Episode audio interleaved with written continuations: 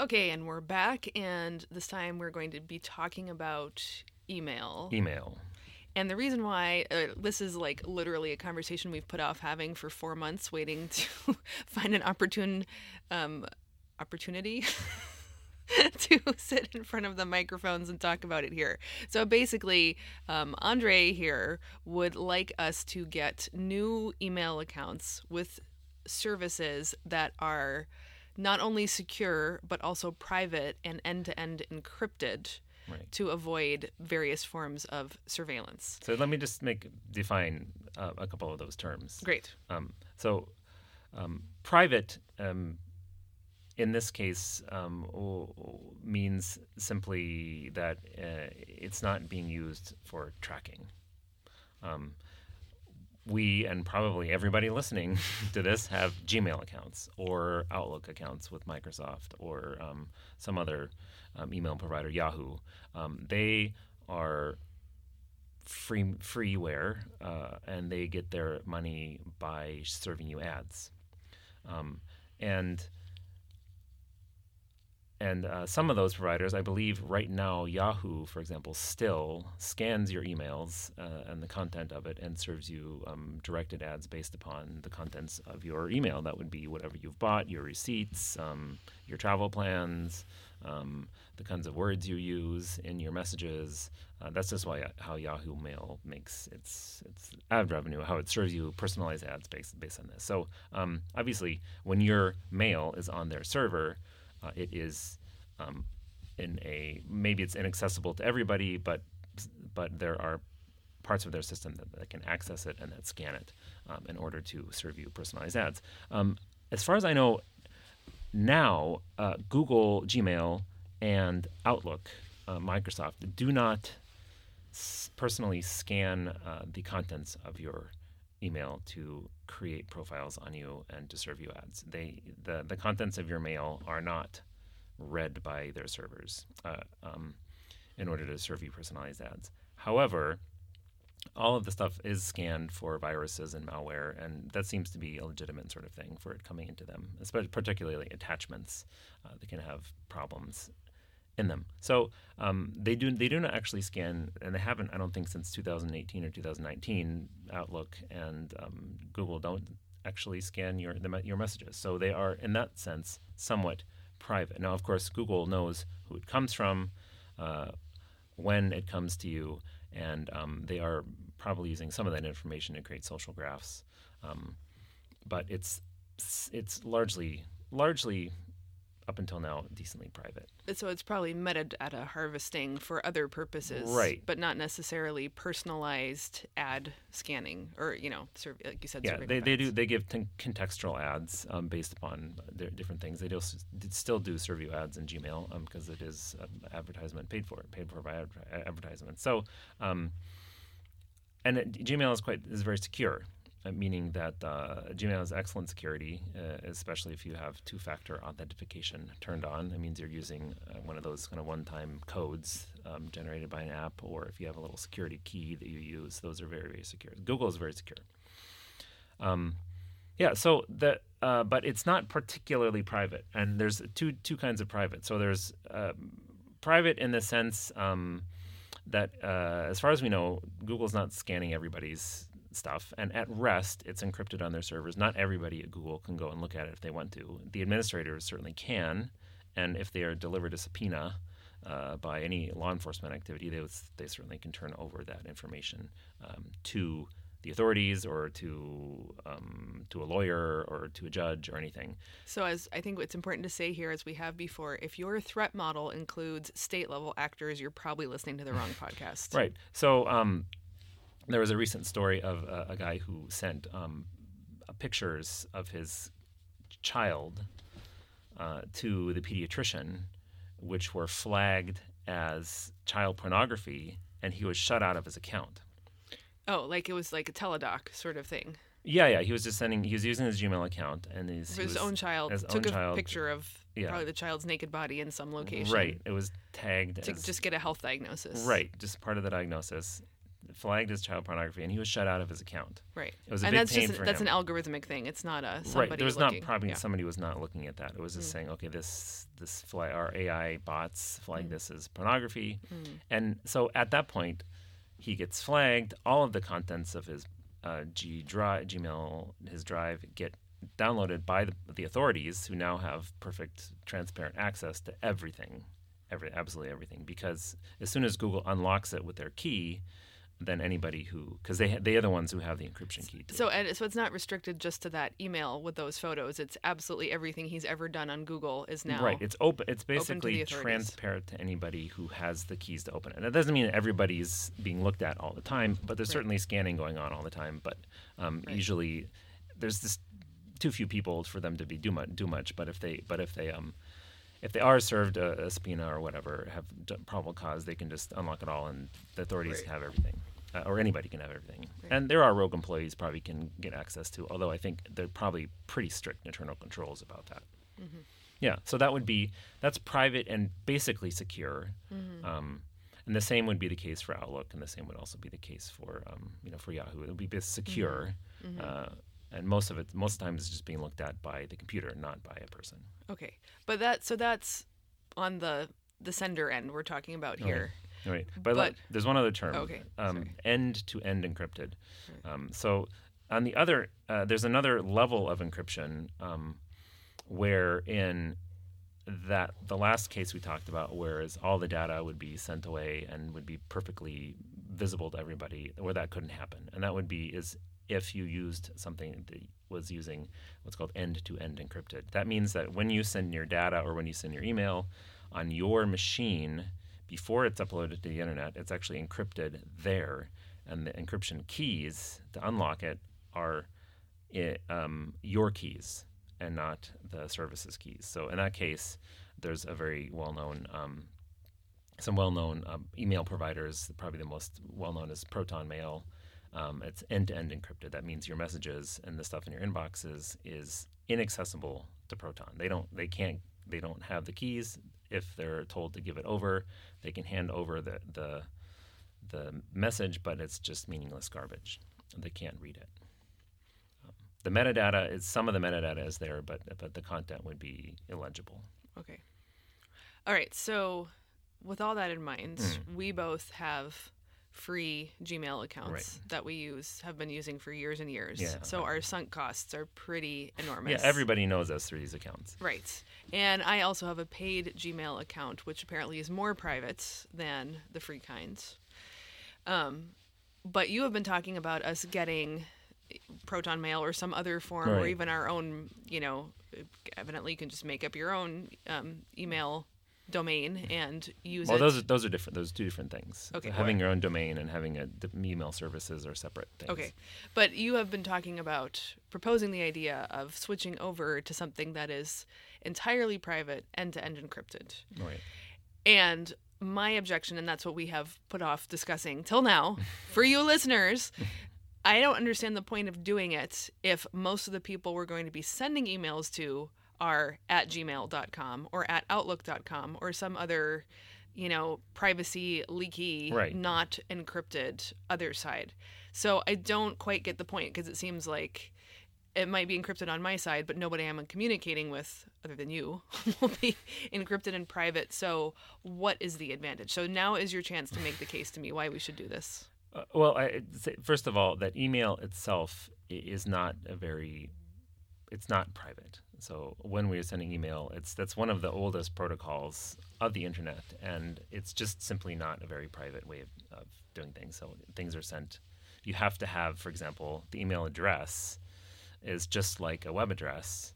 Um, and when you send something, you that is sent in clear text on the internet. Anybody, everywhere, can read that going because it need it needs it needs to know where it's going. Um, so that is sent. So, th- you're saying the destination, not the content of The an content, email, is transparent. right, That, that it has to be because it has to be able to search for it like Right. on on the open net, right? So if it's an email going to somebody, you know that it's it's passing through some known known services, right? So that's Okay. just just a general characteristic of email. Right. That that doesn't mean people can read the content, but um, but it's not a particularly secure um, or private sort of um, Mm-hmm. transaction that's going on there. Okay.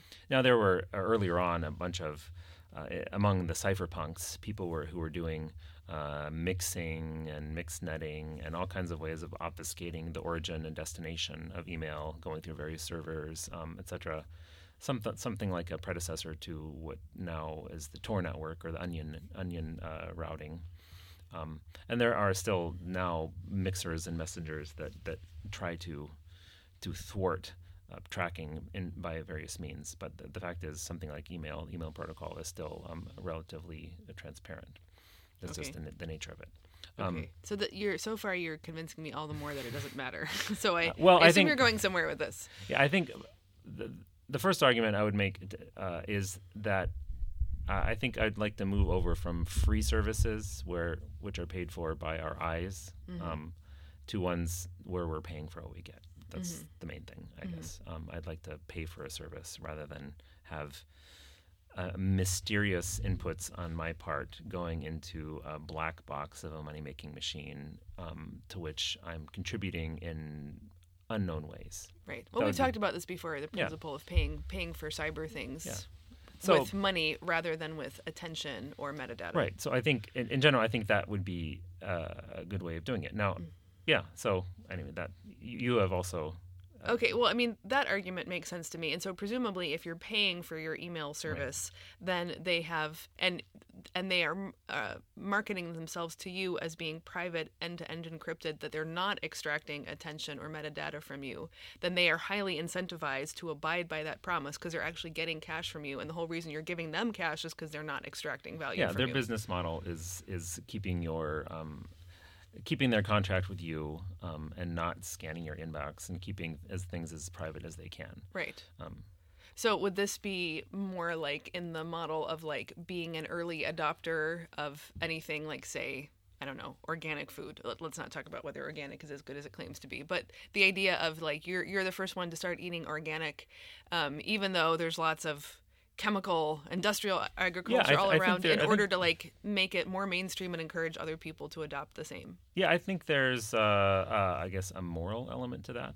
um, okay. paying for a service rather than um, choosing to pay for something rather than take a free service with mysterious methods uh, that are going on in the background right okay um, uh, I think that would be the, kind of one of the main arguments. The other one is one of control, mm. in the sense um, that um, when we're going through a, another company. Um, we're we're giving up some degree of control to them over whether they choose to continue to provide that service or not, or whether your your address at gmail.com uh, it, it, doesn't really kind of belong to you. It's it's mm. yours at the behest of the company. Mm-hmm. Um, whereas if say you purchase your own domain, um, and um, create your own email addresses. It's more portable and more belongs to you if one particular email service provider decides to, you know, um, go out of business or block you for whatever reason, you can go to another provider. Or if you are unsatisfied with a particular email provider, you can simply go to another by changing some DNS records at your so I think that's really important to say, which is that if you own your own email domain, right, your domain, then just it's not just an email domain; it's just the just the, the domain, domain, the right. whole domain. Yeah. So if, we had, we don't have it like disentanglementpodcast.com. Right. Right. We could get email there, but we could use any number of providers. Right. Gmail or Yahoo or Outlook or Proton Mail or Fastmail or any of those. And um, to, as the, the, actual service provider right. without ever changing the email address. That's correct. But you can do that if you own it. But you cannot do that if you have an at gmail.com address. No, you can't you, change, you can't get Yahoo to start doing it for you instead. You can't just easily transfer that to some other service provider. Right. Right. So that right that would be right now I'm talking about having your own domain. And this mm-hmm. is something that's suggested by some advocates. Um, again, I don't think for most people this is truly necessary. It's simply sort of a step towards more data autonomy and mm-hmm. owning owning your own um, internet presence, mm-hmm. um, being responsible for it yourself, and um, also taking having a, a, degree of freedom that comes right. at a bit at a cost of uh, at the expense of effort. Right. So, like in the case of my paid Gmail account, it's not at gmail.com. It's at my domain name Right. dot com, Right. which means that if I wanted to extract myself from the Google system, which I do eventually, Right. I would never have to change the email address I use associated with that No, because you I would, own the uh, domain. You would, you would simply Just you reassign would- it. You would simply because that domain name is is leased or rented year to year from a domain service provider, Right. and you would simply go there and transfer. There's some records you can change in order to Right. direct email towards a yeah. different. So companies like that are like Gandi or yeah, uh, Gandi GoDaddy or GoDaddy or, or, um, Namecheap Name- or right. Njalla or there's a, there's a bunch Yeah. of different ones. So we're not going to walk you folks through this because y- y- there's lots of instructions on the internet Right. about how to do this. But so you, just so you know, if you own your own domain, then you can have your email through any number of different service providers. You're not stuck. Whereas if you have a gmail.com, yahoo.com, etc., you're stuck with them as their service provider as well as the email address. Right. Okay. Right. Um, yeah. So so then what is the so if this is mainly that, you know, encouraging paid for cyber services and having some more autonomy about changing service providers by having your own domain name, is there any benefit when you're still sending emails to gmail.com and outlook.com addresses that's that's what i was stuck Well, on but now I, your other two arguments make a lot of sense to me at this point we're not worried about whether it's private or encrypted on the other end Right. That it.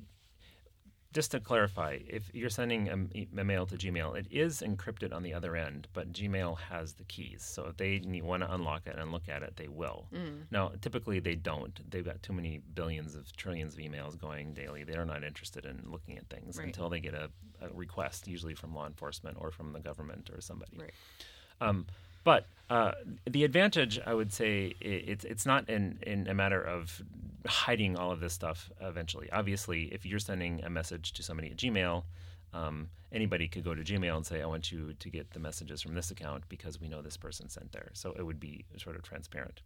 Usually, within there are the, the two uh, or the several encrypted end-to-end encrypted um, email providers, and the two of the most famous ones are are, are Tutanota and Proton Mail. Within their ecosystem, your messages are in fact completely end-to-end encrypted, and they have no access one way or the other. They they probably they know who sent it and um, who received it, and probably when, because that's time stamped and it needs to be. But everything else would, would be would be encrypted within within their ecosystem. okay And that, yeah, that would be whether you're using your own domain domain name or not. Okay. Well, you know, it occurs to me, even as I'm saying this, like, even being very concerned about privacy or encryption is a little bit silly because, like, seriously, if you're sending something that sensitive by email, maybe you should reconsider your strategy. Because, like, email is is humanly speaking very leaky. Anything you receive, you can forward, you can screenshot, you can copy, you can archive. So, like, don't send that stuff by email, right? I mean, I think that would be yeah, if you one want of to the send one of the lessons here. private things digitally, um, messengers are somewhat more secure. Um, something like Signal Mm-hmm. uh, is a more secure way to send things Mm-hmm. um, over the internet if you need to. That doesn't mean that somebody can't, you know, take a picture of the screen or screenshot it or whatever. It's not Right. totally private, but it's Right. somewhat more. Secure But there, there. If if the real concern is i i encryption or total privacy, then probably you just don't want to be using email anyway. probably not. No, Right. Uh, unless you're trying to be obfuscating or something. Right. Right. Which probably means uh, any of you out there who are carelessly sending like your credit card number or your passport photo, like you had to do yeah, for like your I was COVID required test, to do. Yeah, Like, this is this is really reconsider that it's stuff. Totally unacceptable for for anybody to to ask you to send things like that over email, uh, which is why most financial institutions. Um, those of you uh, out there in internet land will know will have a secure message box, which requires you to go to their site, Right. and then you go into this message area where you can read the message. They won't send things over email, and I think that's part of financial regulation that they aren't allowed to send Right. certain kinds of sensitive information as email. Okay. Well, this has been helpful. We should have done this months ago. Well, and, and the other the other thing is that um, it is and does remain on on the with these end to end encrypted email service providers. It does remain encrypted um, in your email box. That means that they know they can see and they have to be able to see who sent stuff when. Um, to whom, but the content would remain, at least on your end, completely end to end encrypted. okay. Um, and if you get friends, also colleagues, to start using the similar a similar system, um, you would be able to have it be end end encrypt, end, end encrypted. Now there are two different competing technologies here. Proton Mail uses um, open source standard. It's called PGP, pretty good privacy um, uh, encryption. That's what Edward Snowden used um, with Glenn Greenwald to communicate with him. Um, that uses a public-private key pair. And you will be able to use that with various services um, externally to pro- the Proton Mail system if you're willing to figure out how that works. Mm-hmm. Uh, Tutanota um, is trying to be at the vanguard of encryption, and they um, um, they're they don't even though PGP is quite publicly accepted and useful, they're trying to develop new things, particularly particularly new encryption methods that are resistant to quantum computing.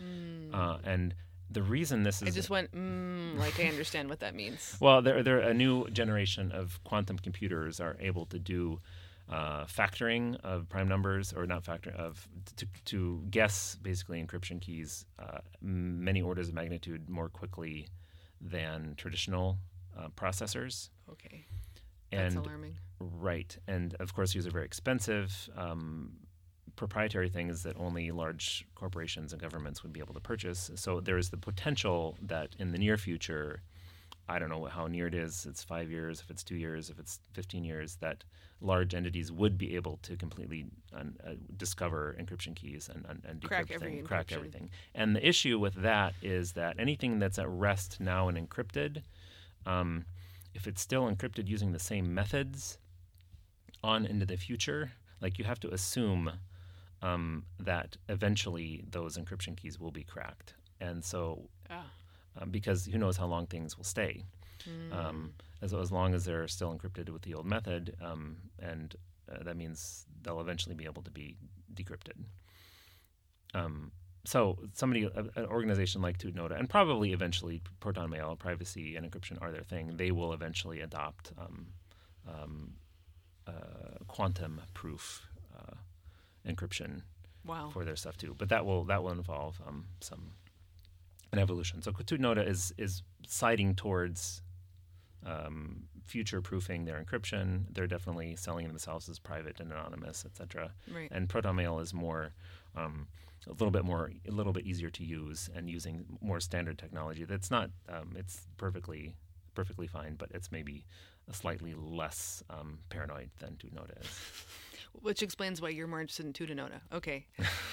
All right. Well, this is good. And so i think now I, I see the point and i'm inclined to go with what you say. And but that means the next huge obstacle will be figuring out how to extract myself from a gmail account that i've had since i think 2007 or 2008 yeah. So i'm pretty deep into that. Yeah. So what i'm what i'm thinking of doing is um, i have a project which will involve me writing most of the people who i have continuing relationships to um, with gmail and simply in that start putting in a, a, a signature that mm. says i will be moving soon to this new address mm. please put it in your um, in your address book so that you can when right. you receive messages from me yeah. Um, you'll know that it's not somebody pretending to be me. Because that is a problem. People will send something from right. a new address. And you know right. even gmail when you get somebody who says oh so and so has never written you from this yeah, address right, right, um, yeah. be careful. Right, right. which is understandable. Right.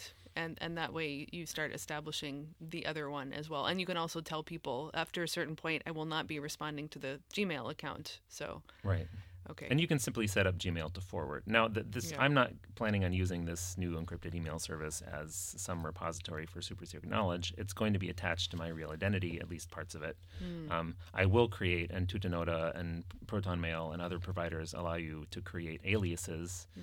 so that um, for example you're not signing up for some random newsletter with the same email you use to sign into your bank accounts.